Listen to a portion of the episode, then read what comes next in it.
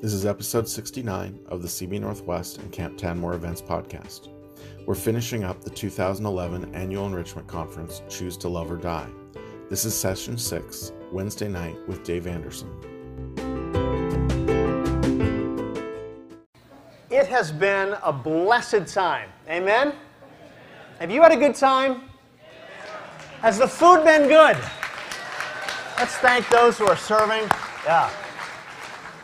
Thank you, Frank, sound team, video, all you helped out. Uh, and just the team who helped put this together. I know there's a lot that goes into this, and I don't want to be the one. Maybe Mark's going to do this in a minute, but let's just give a round of applause and thanks for those who put this together and put all the work into this.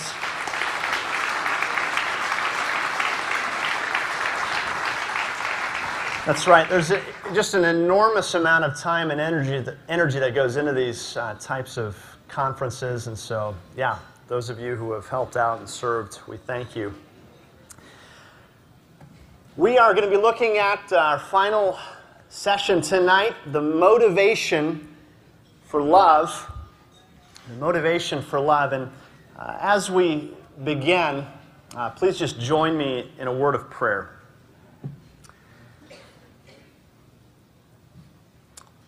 Father, we are deeply satisfied in you. Our bodies are satisfied, but our souls are satisfied as we have feasted on you.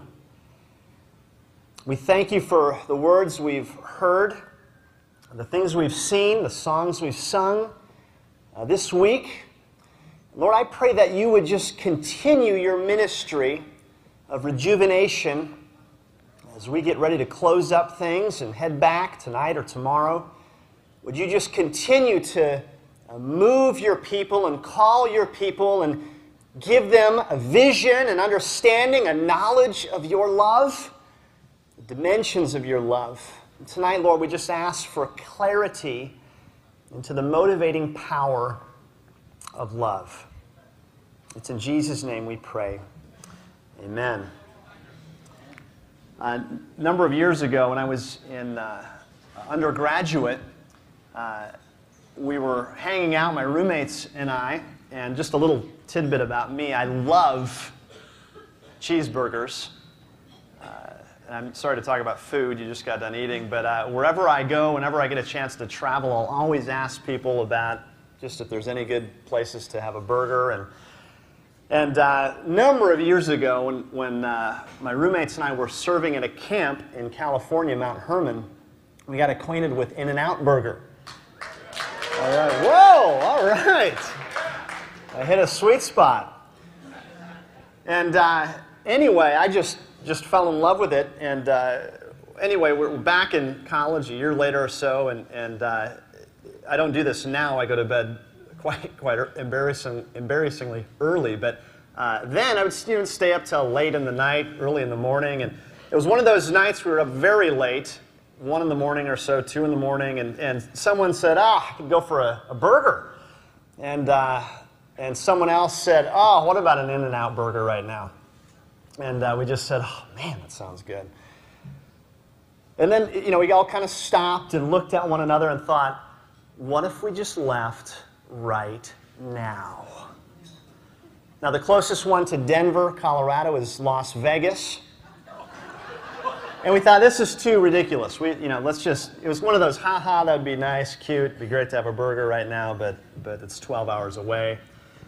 And so someone, some wise guy said, let's cast lots. You know, let's try to make this sanctimonious and holy and bring this before the bring this decision before the Lord. And so you pulled out a quarter. All right, Heads we go, tails we stay. He flips it. Heads. So let's do two out of three.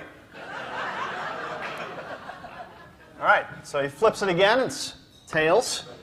Flips it the third time, and I'll never forget it. It landed right on its side, and it rolled the length of our apartment here to the projector, and you know, just rolled, and then came to a complete stop.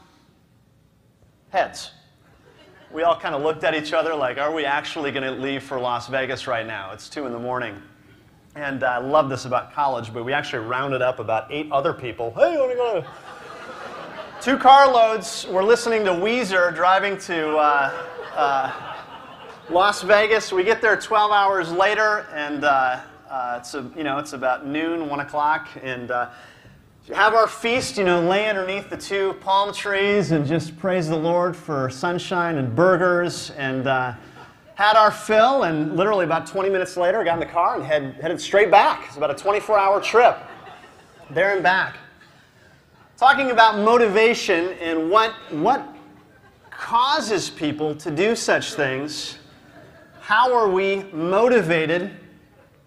What motivates you for the long haul in Christian ministry?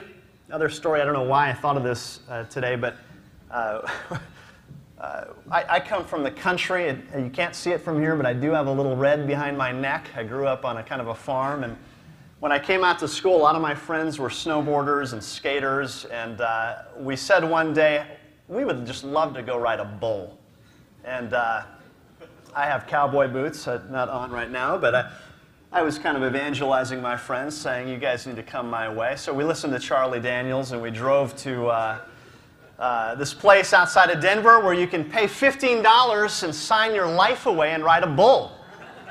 I'm not kidding. The sheet is uh, it's like there's, you know, fine print. There's a good chance you will die riding this bull. We take Visa or MasterCard and sign on the dotted line, and we're like, okay, yeah, here you go. And I'll never forget, a bunch of cowboys. There's actually a little arena. It was like a little, people actually came and sat in the grandstands, and, and uh, there's about 15 other yahoos who were ready to, you know, put the mask on and the hat on. And, and I'll never forget this because my number was like 11 or something like that. And they called the, the bull. And there's all these bulls huffing and puffing in the gate. And, and uh, they call a number, and then you, you know, you jump up in the chute, and off you go. And so, the, number 11, Powerball, was the name of my bull. And so I thought, oh Lord, this sounded so fun when we were driving here and cute. And I got on my little string bean legs around this massive bull, and its horns were uh, cut off. And I was asking the guy, just in a nervous voice, uh, why are his horns cut off? And he said, well, because these kind of bulls gore people.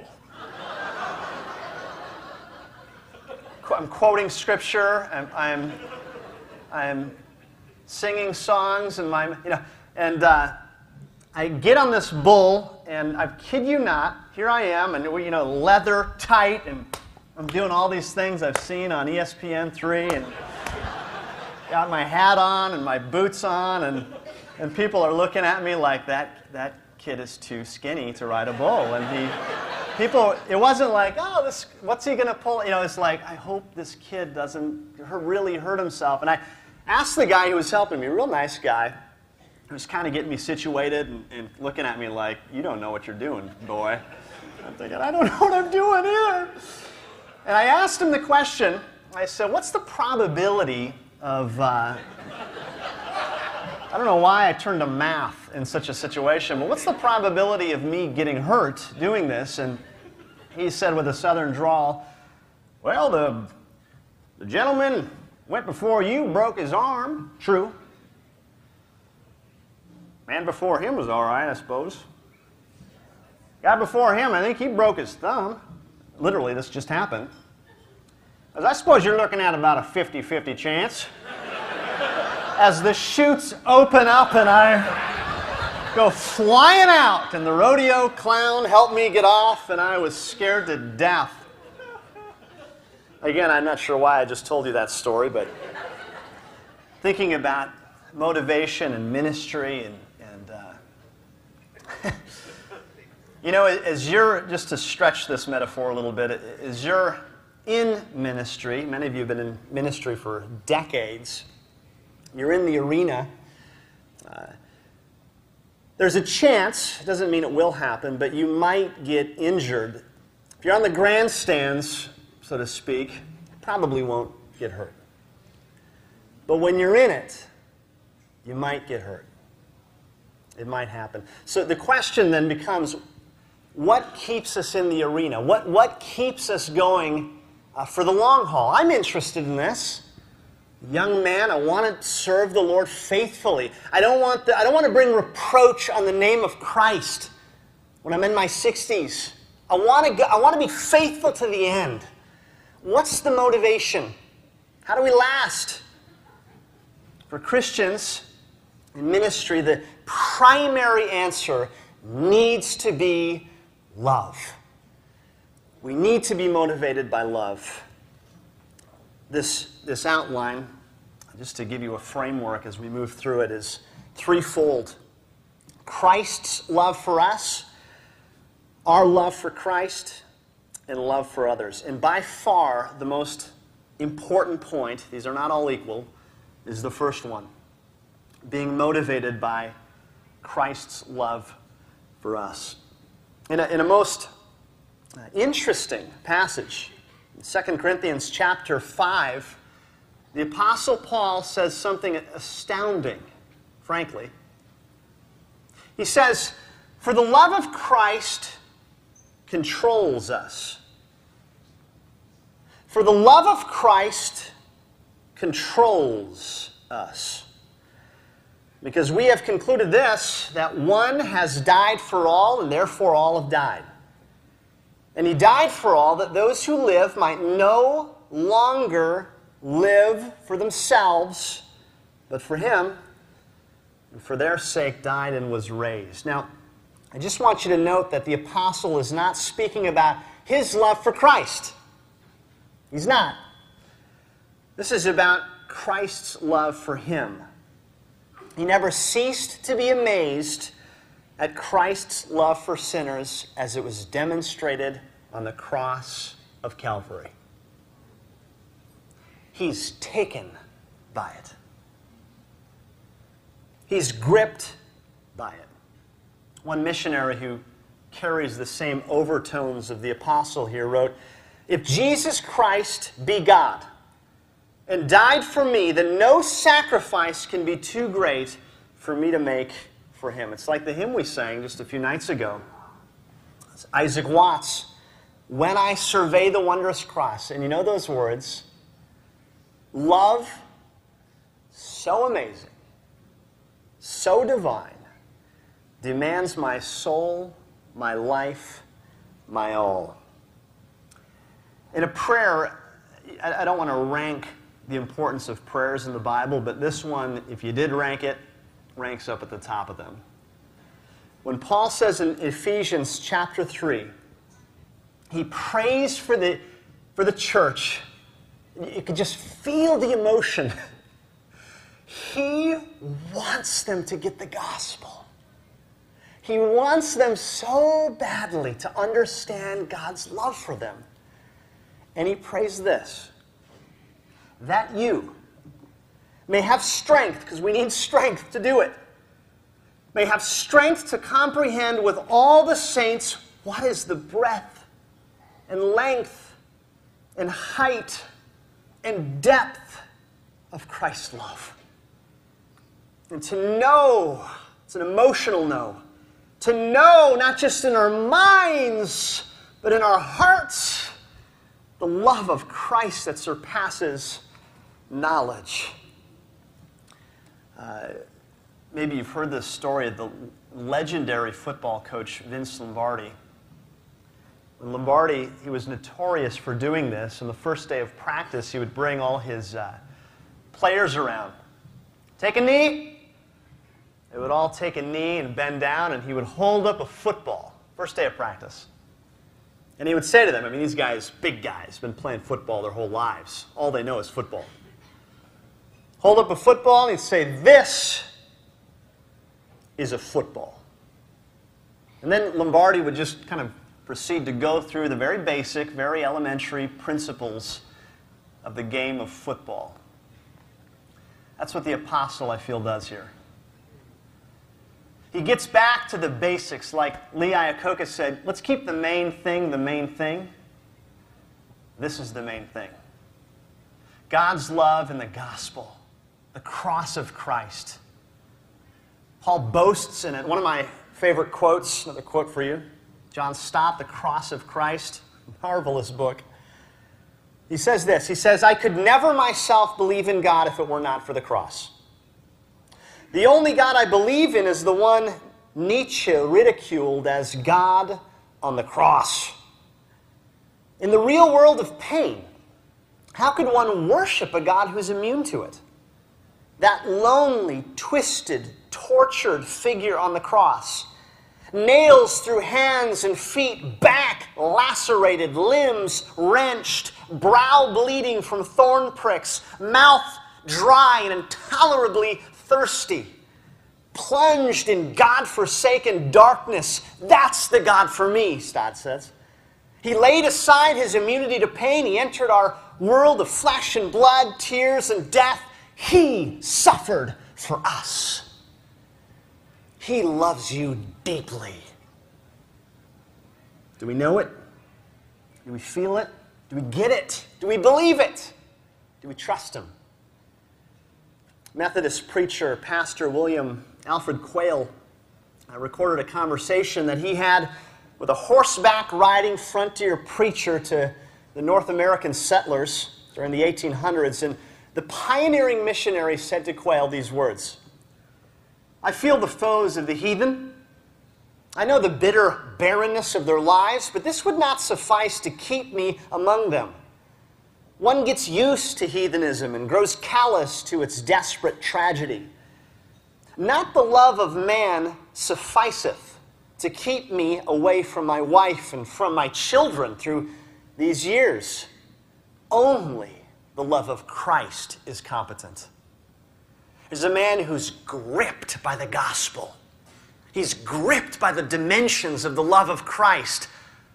Nothing else could keep me away from my wife and my kids. I love them. Only the love of Christ has the power to motivate me, he says. Uh, Iain Murray, in his two volume uh, uh, biography of the doctor, Martyn Lloyd-Jones, says this. He says of Lloyd-Jones here's a man who uh, had tremendous influence in England.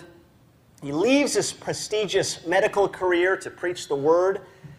And Murray says this He came to see the love of God expressed in the death of Christ in a way which overwhelmed him.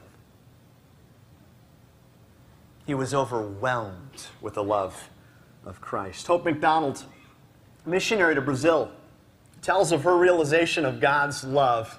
Listen to what she says. It's precious. I saw for the first time the ancient truth we love him because he first loved us. 1 John 4:19. How had I overlooked it? I had memorized that verse before I started school. As the reality of his love for me engulfed me for the first time, I wanted to get out of bed and jump for joy. I wanted to climb to the top of the roof and shout to the world, Wake up! God loves me!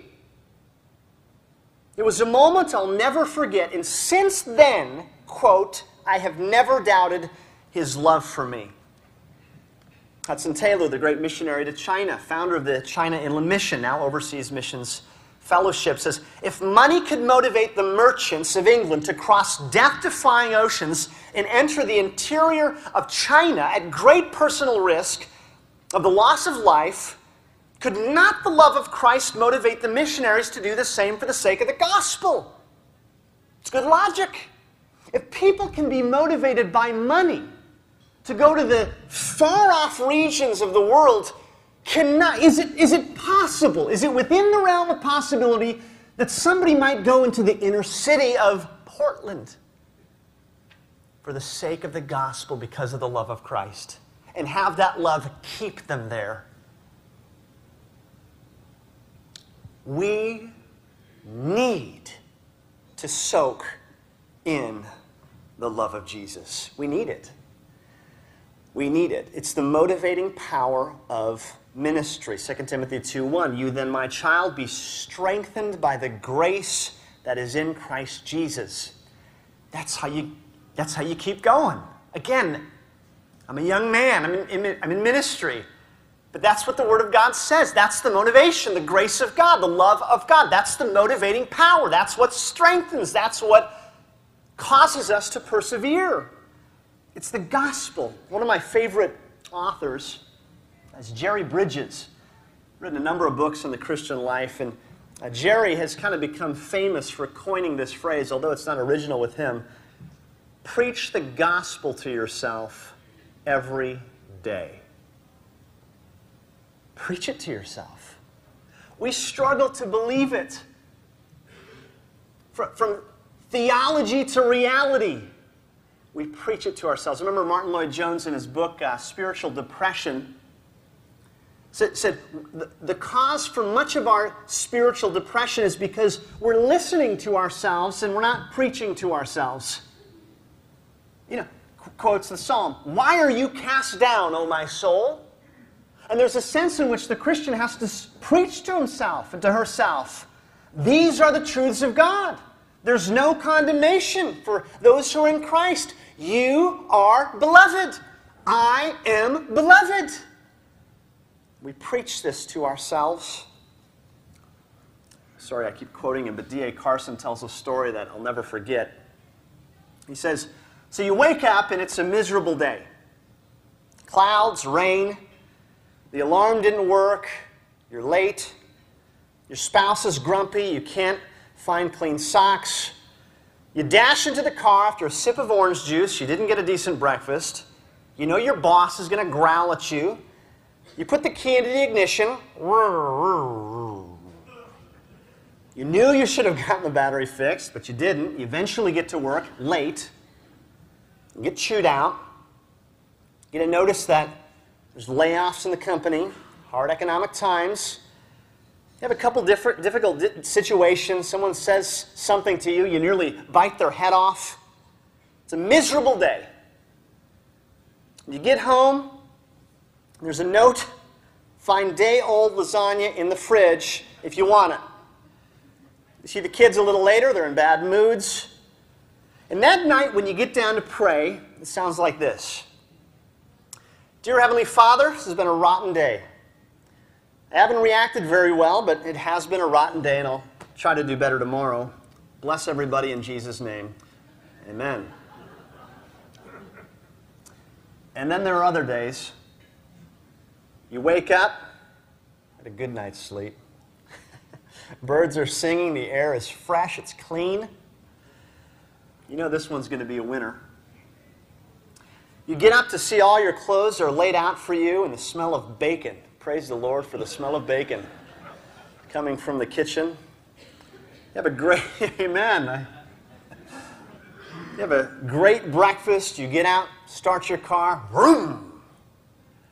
Get to work early. Boss notices, commends you, says, You know, after all, we're expanding our division. You might be interested in being a manager. You smile at everyone, you share the gospel with folks at the drinking fountain. Get home to a great meal.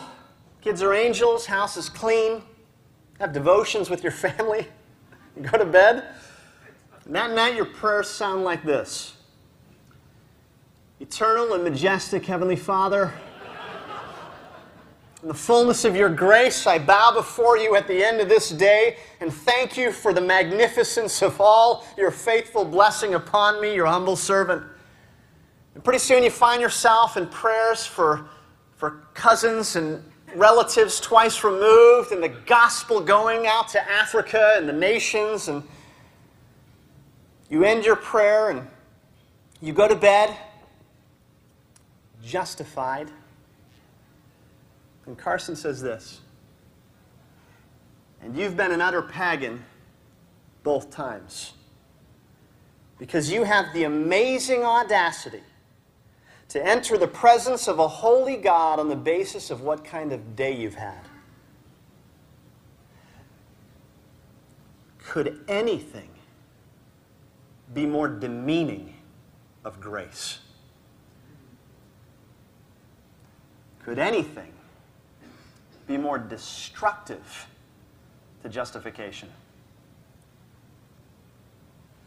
Was online looking at uh, truefaced.com. I don't know if it's still there, but the front right homepage, it read this What if I tell you there are no lists? What if I tell you that I don't keep a log of past offenses, of how little you pray, how often you've let me down, made promises you didn't keep? What if I tell you you are righteous with my righteousness right now? I'm guessing that for many of you that feels good.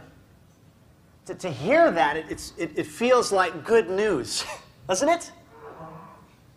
Because it is good news. We need to be reminded of that.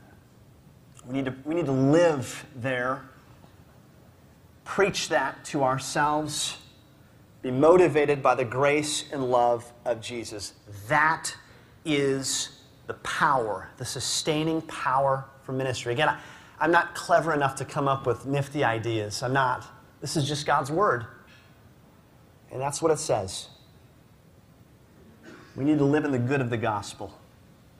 All right, point number two motivated by love for Christ.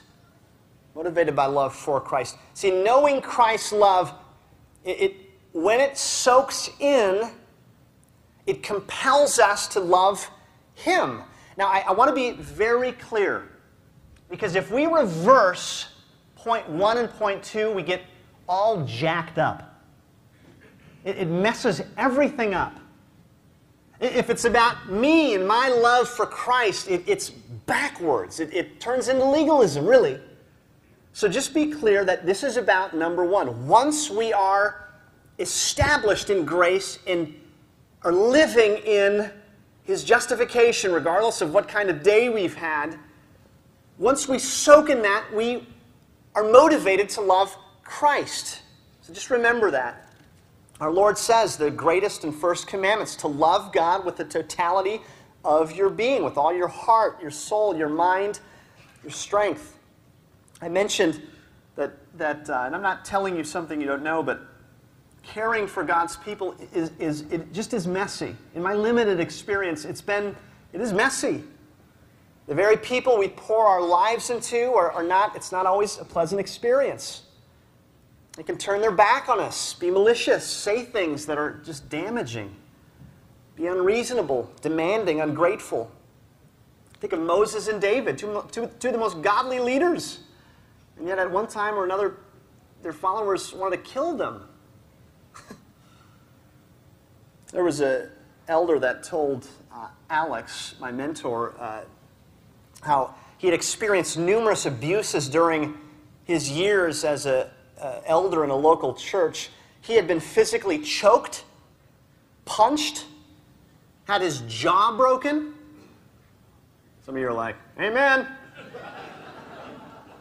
been spit on, cursed at, falsely accused, threatened with a lawsuit. It actually, it, this honestly explains why so many people are, are, are just like, I don't want to be a part of that. I'm done with this. Explains why so many workers are disillusioned, bitter. And they leave the work of the Lord because they don't have this kind of vision and motivation. But see, when our service is motivated by love for Christ, we'll be better able to persevere. Amen? When it's not about what happens to us, but our love for Christ, it pushes us on. Oswald Chambers says it so well. He says, The work of feeding and tending sheep is hard work, arduous work, and love for the sheep alone will not do it. You must have a consuming love for the great shepherd, the Lord Jesus Christ. Then he will flow through you in a passion of love and draw men to himself. Amen? So, the key to endurance in these kind of roles is to serve out of love for Christ, not love for people, which we'll get to. That's another motivation. But oftentimes we'll be met with, you know, more gratitude for a dog than for us.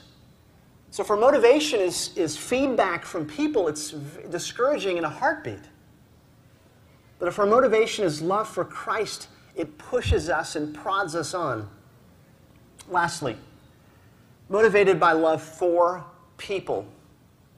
You know, we're called to love people. This can also be a motivation as well. Amy Carmichael, you've heard of Amy Carmichael. What, what a privilege it would have been to meet her. It was actually said of her the love of God within her was so powerful a magnet that all through her life others were drawn irresistibly to her. It was little wonder that the Hindus began to call her, literally, they called her this the child catching Missy Amal. they truly believed that she used some mysterious powder which drugged their children and made them long to be near her. They were just drawn to her. Hours before his death, Jesus gave his disciples what we've been repeating over and over again, I think in every session the new commandment. The new commandment. I give you this that you love one another just as I have loved you, you also are to love one another. So Jesus gives his own example of love. Just if you're wondering, that's foggy, I don't know what that means. It's just do what Jesus did. He sets an example and he washes their feet and says, Now you do likewise. Not that we need to maintain foot washing, that's nothing wrong with that, but it's think of ways to do that. That's the commandment Jesus gives. So, yeah, we don't do foot washing anymore. Well, what do you do? It's clear we're to do it. If it's not foot washing, then what is it? How are we practicing this love, this self sacrificing love? That's what the New Testament church is to be characterized. We're not a business, we're not the army, we're not a corporation, we're a laboratory of love, full of messy people and problems and sin and backbiting. So Jesus gives them a new commandment do this in your churches, your assemblies. John says, By this we know that he laid down his life for us. We also ought to lay down our lives for the brothers. Are, are you starting to see it? I, I don't want to just go over this again and again. Are you starting to see it though? That it's self sacrificing love. B.B. Warfield put it this way He says, Self sacrificing love is thus made the essence of the Christian life. What's the essence of the Christian life? Self denying self sacrificing love. Do you see it?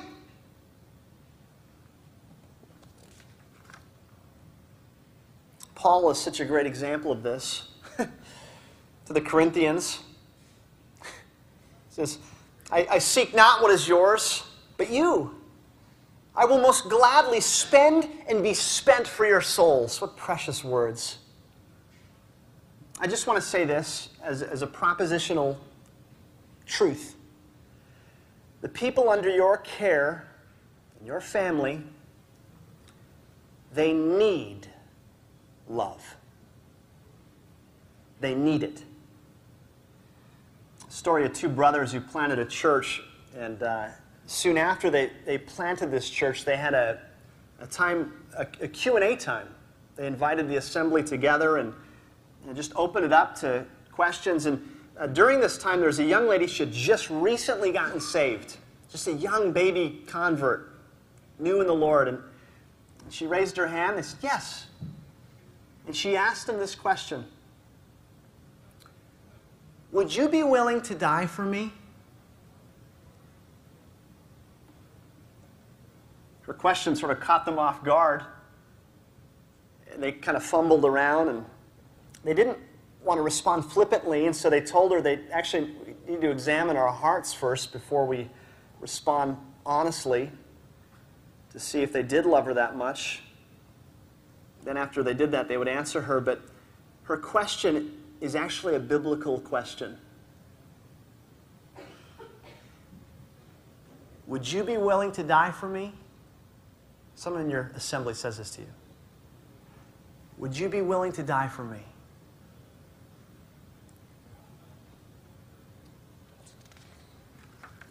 I just want to close with a story. Uh, it's a story Alex tells in one of his books, uh, Leading with Love. But the story that uh, evangelist D.L. Moody had in his encounter with love. It's a, it's a powerful story. Of course, Moody's the sort of the Billy Graham of the 19th century. And he tells about his own life changing encounter with the doctrine of love. And uh, the encounter began when, when a 27 year old British evangelist named Henry Moorhouse preached at D.L. Moody's church for a week. When Moody was in London, Moorhouse told him he wanted to come to America and preach in his church. Moody just sort of blew him off. That's nice, thank you. Well, after some time, Moorhouse wrote to Moody and told him he was coming in two weeks. And Moody told his deacons, because he was going to be gone, uh, you know what, have him preach on Wednesday, and uh, if he's any good, have him preach on, on Friday night.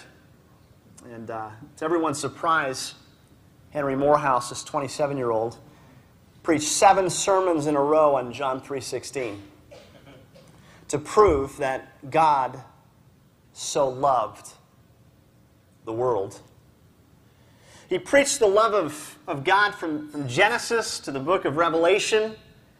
And D.L. Moody's son actually records his father's description of the spiritual impact of Henry Moorhouse's preaching. He says this He says, For six days or six nights, he had preached on this one text.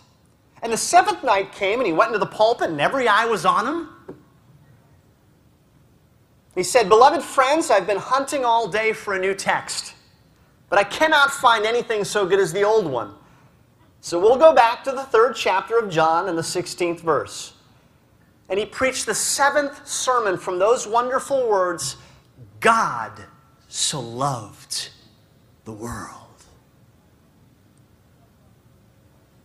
He says, I remember the end of that sermon. My friends, he said, for a whole week I've been trying to tell you how much God loves you, but I cannot do it with this poor, stammering tongue.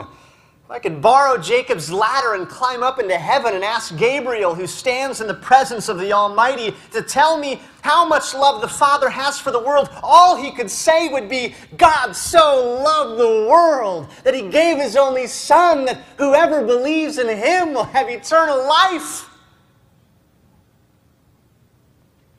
Moody says he couldn't hold back the tears. As Moorhouse preached on the love of God and sending his own son to die for sinners, and he confessed, Moody said, I never knew up to that time that God loved us so much. This heart of mine began to thaw out. I couldn't keep back the tears. It was like news from a far country. I just drank it in. And so did the crowded congregation. I tell you, there is one thing that draws people above everything else in the world, and that's love. As a result of Moorhouse's influence, Moody began to take up and study the doctrine of love. This reportedly changed his life and his preaching. He later said, I took up that word love I, I, do not know how many weeks I spent in studying the passages in which it occurs till at last I could not help loving people. I'd been feeding on love so long that I was anxious to do everybody good I came in contact with. I got full of it, it ran out my fingers. He says this He says, You take up the subject of love in the Bible, you will get so full of it that all you've got to do is open your lips and a flood of the love of God flows out upon the meeting. There's no use, listen to these words and listen closely. There is no use trying to do church work without love. A doctor, a lawyer, may do good work without love, but God's work cannot be done without love. My brothers and sisters, I commend to you the deep, deep fountain of God's love for you.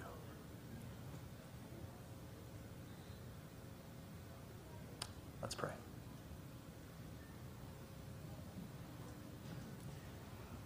Who are we that you would love us like this? We thank you for the cross of our Lord Jesus Christ, where we see demonstrated your love for us. Thank you.